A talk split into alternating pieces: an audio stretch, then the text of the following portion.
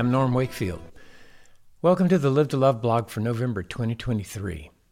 We've been doing a series of articles called It's a Matter of Identity. And today I'm recording here part six, identity principle number four. Fathers for generations shape our lives in ways we don't realize.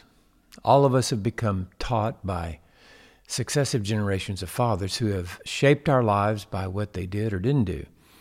This goes all the way back to our first father, Adam. When he sinned, sin entered into the world and has infected every generation. That's in Romans chapter 5 verse 12. The culture in which you live and have your identity bears the effects of the curse and its accompanying iniquities. Identity principle number 4 is this. Fathers direct the identity course of their children by what they do or don't do. Fathers determine the philosophies of life, religions, work habits, and family patterns of every nation. It's culture. I'm not ignoring the impact of women, but their place in each culture is determined by what the men did or didn't do. In order to be identified with your people and have the power of their acceptance, your fathers, the men in your society, and you have allowed the culture to shape your lives. The only exception to this is when someone desires to identify with another father, people, or culture. Or maybe a child is wounded or hurt and decides they're going to do everything they can not to identify with their father. Isn't this true? Absent fathers create empty children. If you look back to the previous identity exercises at the list of people with whom you wish to identify, you might conclude that you gave those people the power to shape your life. In one sense, you did open the door to their influence. However, you might be surprised to discover that it was your father or the lack of having a father that was the primary cause. Your father, by what he did or didn't do, impacted your search for identity. If a father doesn't fill his children with his presence, love, and purpose, then they'll be searching for someone or something to fill the void. Absent fathers create empty children and rear another generation unprepared for life, both practically and spiritually. A father actively or passively establishes his child's identity course. First, we see this principle explicitly stated by Simon in his declaration of Jesus' identity in Matthew 16 16. Jesus' identity is directly related to his Father. Simon Peter answered, You are the Christ, the Son of the living God.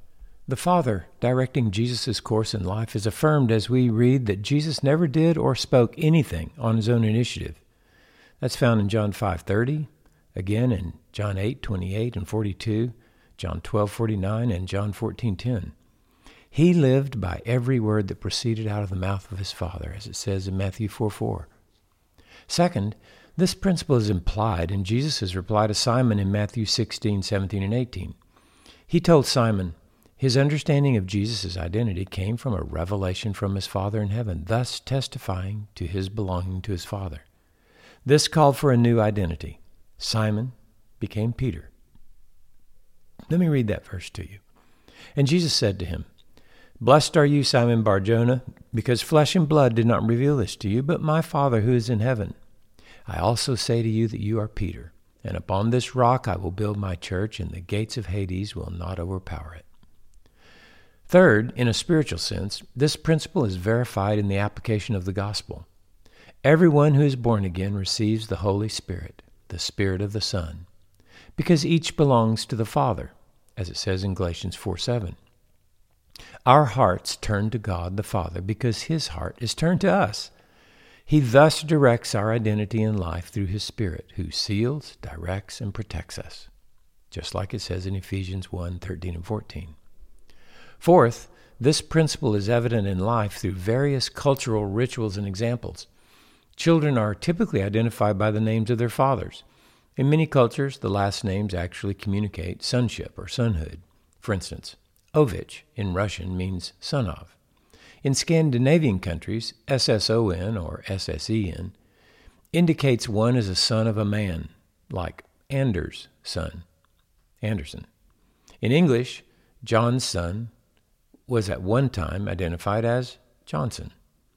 Believers are called sons of God when identified by God, like it says in 1 John 3 1. Some groups, such as those of the Jewish faith, have ceremonies celebrating the identification of sons and daughters with their father's faith and identity. Some tribes in Africa continue centuries old rituals of fathers calling out the sons of the community into manhood. Fifth, this principle can be observed in our society. If a father doesn't fill his son or daughter with his spirit, that is, his influence, providing hope for the future and a meaningful or purposeful relationship, the son or daughter experiences a nagging emptiness. This emptiness demands to be filled. It is a longing to belong or be connected to power. The children whose father doesn't have time for them or who doesn't know how to provide a relationship with hope for the future will seek relationships or experiences offering what they lack. If you've ever coached children or youth, you've probably noticed the boys or girls who are lacking direction and love from their fathers. They're starving for attention and approval. Gangs become surrogate fathers to sons abandoned by derelict dads. The popular 10th grade cheerleader sets the dress fads for dozens of girls who want to be connected with her because she gets the attention of the boys. Her power becomes their power. But why would the girls want the attention of the boys? Why does a guy want to join a gang? One primary reason is because dads haven't known the importance of sealing their sons and daughters in their identity and thus leave them open, empty, and vulnerable. On the positive side, exemplifying the relationship between the Heavenly Father and His Son, Jesus, a father, may direct the identity course of his son or daughter by what he does. If a father has a vision for developing and maintaining a relationship with his children which prepares them for life, fills their emotional and spiritual tanks, and provides clear hope for the future, he sets them on a course of fullness and purpose. Fathers must seal their children's identities. Imagine going into a store to purchase a bottle of water. Upon finding one, you check the cap and notice the seal is broken. Would you purchase that bottle? Hmm, probably not, because you fear someone may have put a contaminant into the water or perhaps someone actually has taken a swig from it. We seal bottles to protect the contents and to preserve what's contained therein. The seal is an assurance. Now think of your children as bottles, and you're giving meaning, purpose, and hope to them as sealing them. That seal protects all of the truth and teaching you put into them and prevents their being polluted by lies, worldly philosophies, and carnal allurements. However, if you don't seal them, in effect, you send them off to school open without sealed caps. What you've instilled in them may be lost, and their souls may become open seed beds for anything promising them a sense of significance and power. The ignorant or otherwise occupied father determines the identity course of his child by not sealing his child. Let me give you a father's example. One father did it this way. On his son's 12th birthday, in an official and loving way, he communicated to his son that he belonged to him, was loved by him, and together they were going to walk from boyhood into manhood. Here are some of the ideas this father had for sealing a son. Give an official acknowledgement of belonging and connection. Give vision and meaning for the relationship. Teach him about his body. Teach him how to be a leader. Teach him how to know God's Word, pray, interpret Scripture, and discern truth from error. Teach him how to understand a woman and love her with God's kind of love. Teach him skills men need to care for a family. Covenant to walk through life together. Assist him in discerning God's will for his life's work, ministry, and mate. Inform him as he becomes secure in his identity in Christ that he will decrease and the Heavenly Father will increase. You can learn more uh, at spiritofelijah.com forward slash chariot forward slash chariot underscore 39 dot php. Obviously, this was the beginning of a long process that took place daily. The important thing to note is the hope communicated to the Son, meaning purpose, vision, hope, and relationship were communicated. This father's heart was turned to his son, and the result was the son's heart turning toward the Father. This sealed the Son, much like the Holy Spirit seals the sons of God, and a cap seals a bottle.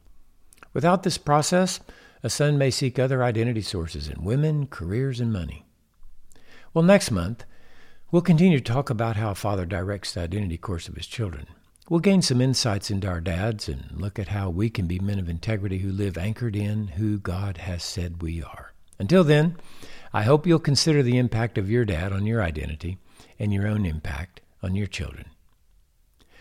Well, this past month, I've had the opportunity to speak at a men's breakfast and a father son camp. Some of those messages were video recorded and are available on YouTube. Others were recorded and are available on the spiritofelijah.com website. One of the messages is rethink the way you live. Did you know that heaven isn't someplace way out past the moon? How close is God to you? In this message, given at a men's breakfast at Great Commission Church in Olive Branch, I unpack three foundational truths. One, you live in the presence of God. Two, you only see yourself in this world clearly from a heavenly perspective. And three, you can live in heaven now. Live your life from an eternal perspective. Well, if you just look up uh, on a search, Rethink the Way You Live, Norm Wakefield, Men's Breakfast, you'll probably find that YouTube. The second one is called That Day. We all have only two days for certain, today and that day. That day in the Bible is called the last day, the great day of our Lord Jesus Christ, the day of Christ Jesus, the day of his coming, the great and glorious day, the day of wrath and revelation of the righteous judgment of God, the day of redemption, the day of the revealing of the sons of God, and the last day. How we live our todays will determine what we will experience on that day. In this message, I'll share what we can expect today and on that day. You can also look up the Father Son Camp download page at spiritofelijah.com forward slash messages forward slash retreats forward slash father son. Well, it's finally arrived. The new edition, the second edition of Equipped to Love. You can get it at spiritofelijah.com, and I hope you'll uh, check it out. It's a new and improved version of the original book that I wrote called Equipped to Love Idolatry Free Relationships. So check it out. It's a it, it actually is a, um, I guess, a prequel in a sense to the Live to Love with Jesus book. And um, it, would be a great gift to hand to someone who is uh, thinking about getting married or you want to prepare them to understand what God's love is like. Thank you so much for listening to the November blog. And I pray that this will have been an encouragement and uh, give you an excitement about walking with Christ and being a father to your children.